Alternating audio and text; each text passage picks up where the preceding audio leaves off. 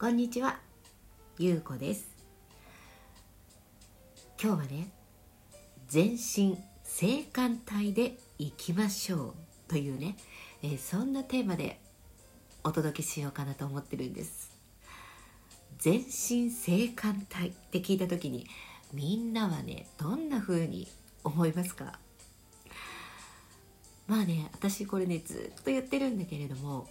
不干渉ではなく全身性感帯でいきましょう。でこれねあの前回も考える力よりも感じる力がめちゃくちゃ大切だっていうお話をしたんですね。でまあね気づいてる人もたくさんいると思うんだけれどももう思考だけで考えるだけでは人間というのは満足しないということにそろそろ気づいてるんじゃないでしょうか。まあこうやって大きく時代も変わってきたこともあって一気に流れが変わってきたのでそこでね戸惑っちゃう人とかもいると思うんですね。私がねこんなことを言ってたのはねもう20年以上前からなんで大体ねそんな20年以上も前からこんなことを言ってるとまあ変態とか、ね、ちょっと頭がおかしいとか、まあ、そんな感覚で思われるんですけれども大体ねこういう話をすると、まあ、大爆笑の渦で終わっていくという感じだったんですが、まあ、こんな話をしてもなんとなくあそうかもしれないっていうねそんなアンテナが立ってきた時代に入ってきたっていうのをね、えー、もうこの全身性感帯の私はビシバシと毛穴から細胞から感じているわけなんですね。で不干渉で生きているとあのね本能という愛ね愛の部分本能って愛なんですよ。ここがずっともうねお休みタイムに入っちゃってるんですね。で本能のその愛の部分が大切だっていうこともよくお話ししているんですがなんで大切なのか。これはねあの本能っていうのは来の自分の最大級の生きる力の源なんですよ。まあ、これさ本当にねその私たちのその生命の誕生みたいなものを振り返ってもらうとなんとなくわかると思うんだけれどももともとこの言語を持たないこの肉体というものを持って自然界の音を音として表現していた、ね、そんな時代からこの言語を持つ時代になるまでの中でもともと私たち本能というもので、えー、そういう危機からね身を守ったりとか、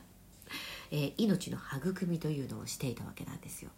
でそこからだんだんね私たちは思考脳みそを使っていく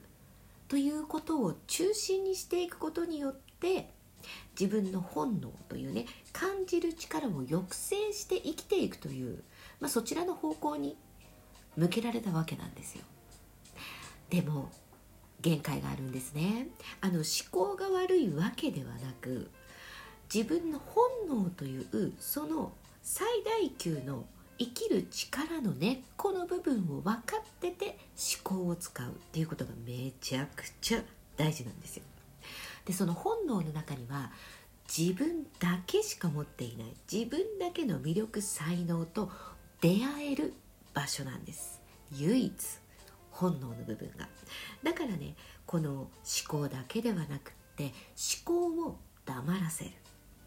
もうとにかくただただ自分潜入していってとことん感じるっていうことなんですよ。でこれができるとねまず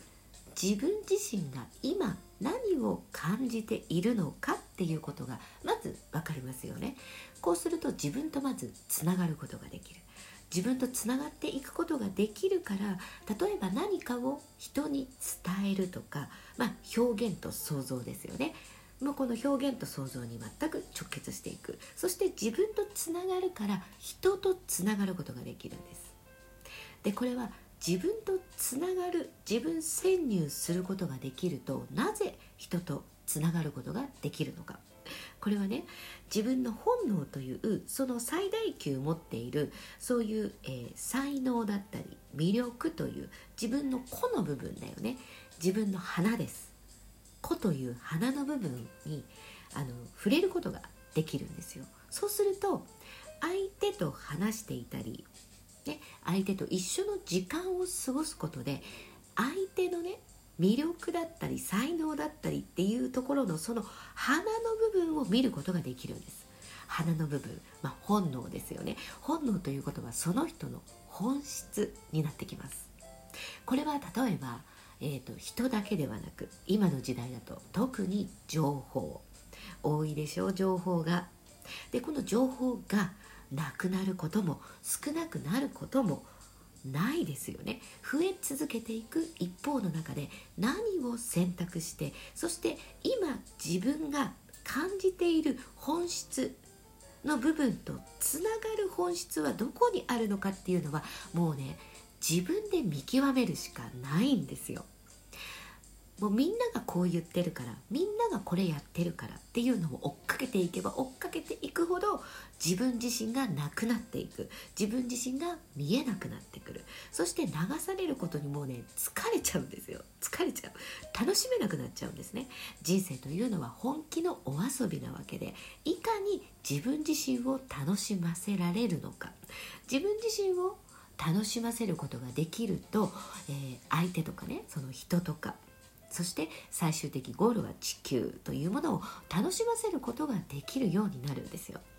で私がねいつもお伝えしているのはまず自分とつながる。そして人とつながる。この人の中にはもちろん情報も入っています。そして最終ゴールは地球とつながっていく。ということなんですね。そうすると、えー、自分と人と地球全てとつながって全てと自分がこんな音楽を奏でたいな。こんな楽園を作りたいな。こんな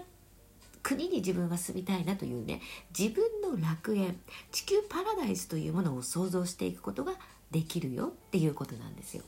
そのためにはまず自分を知るですよね。で自分を知るためには不干渉じゃダメなの。あのねあなんか今すごく例えばねこの場所にいてじゃあ会社でもいいです。会社にいて上司だったりね先輩だったりと、まあ、こんな話をしています。こういうテーマについて話をしています。なんだかねすごく違和感を感じるといやここにいても全然楽しくないなって思ったとする。だけれどもいやこんなこと思っちゃダメだよね。私はこの会社に今勤めていて今このプロジェクトをやるっていう立場の人間なんだからっていうふうに思考で無理やり自分の不快だと感じた感覚を思考で消しちゃうということをやめようねってことなんですよ。だこれをね私今めちゃくちゃこれ違和感感じてるえそれ何について違和感感じてるんだろう？えなんでそんなに自分って嫌だって思うんだろう？この嫌だって思うのはこの話についてなのか？それとも〇〇さんについてなのか？それとも〇〇さんの思考なのか？それともこの会社が掲げているビジョンのこの部分なのか？とかね。そんな風に全て細分化して自分の不快だというものに敏感になるっていうことなんです。これが全身性感帯で生きるということなんですね。まずねこれを知ることが大事なんですよ。思考で抑え込むのではなくって自分の感覚がなぜなぜなぜっていうふうにね自分に問いかけてあげる。でこれをねあの別に相手に「いやそれすんごい嫌です」とか「でもそんなのもうめちゃくちゃ納得いかないです」とかってその場でただ感じたままに言うのではなくまず自分で感じるということが大事なんですね。そしてなぜなぜなぜと自分で自分の性感帯をなぞっていく感じ。えなんで？どうして？っていうふうになぞってあげることで自分の中でそのなぜという自分だけの正解が見えてくるんですね。そうするとその正解が見えてくるからその正解から例えば今話してたような、まあ、会議とかね先輩上司だったりっていうものに対して自分がその感覚からそこのビジョンにどういうふうに合わせるのかもしくはそのビジョンを自分の持っているその価値観世界観というものを融合させていくかとかね。この部分は融合できないけどここの部分は融合できるかもしれないという提案表現想像ということができますよっていうことに直結してくるんです。すごい奥が深いんですよね。全身性感帯のめちゃくちゃ奥が深いっていうことなんです。これは、えー、恋愛においてもそうだし生き方なんかはもちろんそうですよね。そしてまあこれ子育てだったりとかも直結してくる。そして仕事ということにも直結してくる。特にね本当にこれからの生きていくあのこの時代の中でめちゃくちゃ大切なのは自分の価値観世界観というものがどこにあってどんなことを感じているのか。これは知ることよりも感じることがめちゃくちゃ大事なんです。これは誰かの例えば人生ストーリーというかね誰かの本を聞いた読んでいても例えばセミナーを聞いていてもその神話の中に自分を登場させてどのようにその人と神話を作っているのか今っていうのを自分で感じるっていうことが全て自分の知識となりそしてそれを知恵にすることができる土台になってくるんですよ。大きいですよね。テーマは大きいんですけれども、まあ、人身性感帯というところは皆さんこれ実は学問ではなくもともと持っている誰でも持っている才能なので是非ね全身性感帯というのをねちょっと意識してみてください。ということでね今日も素敵な一日をお過ごしください。それではまたね。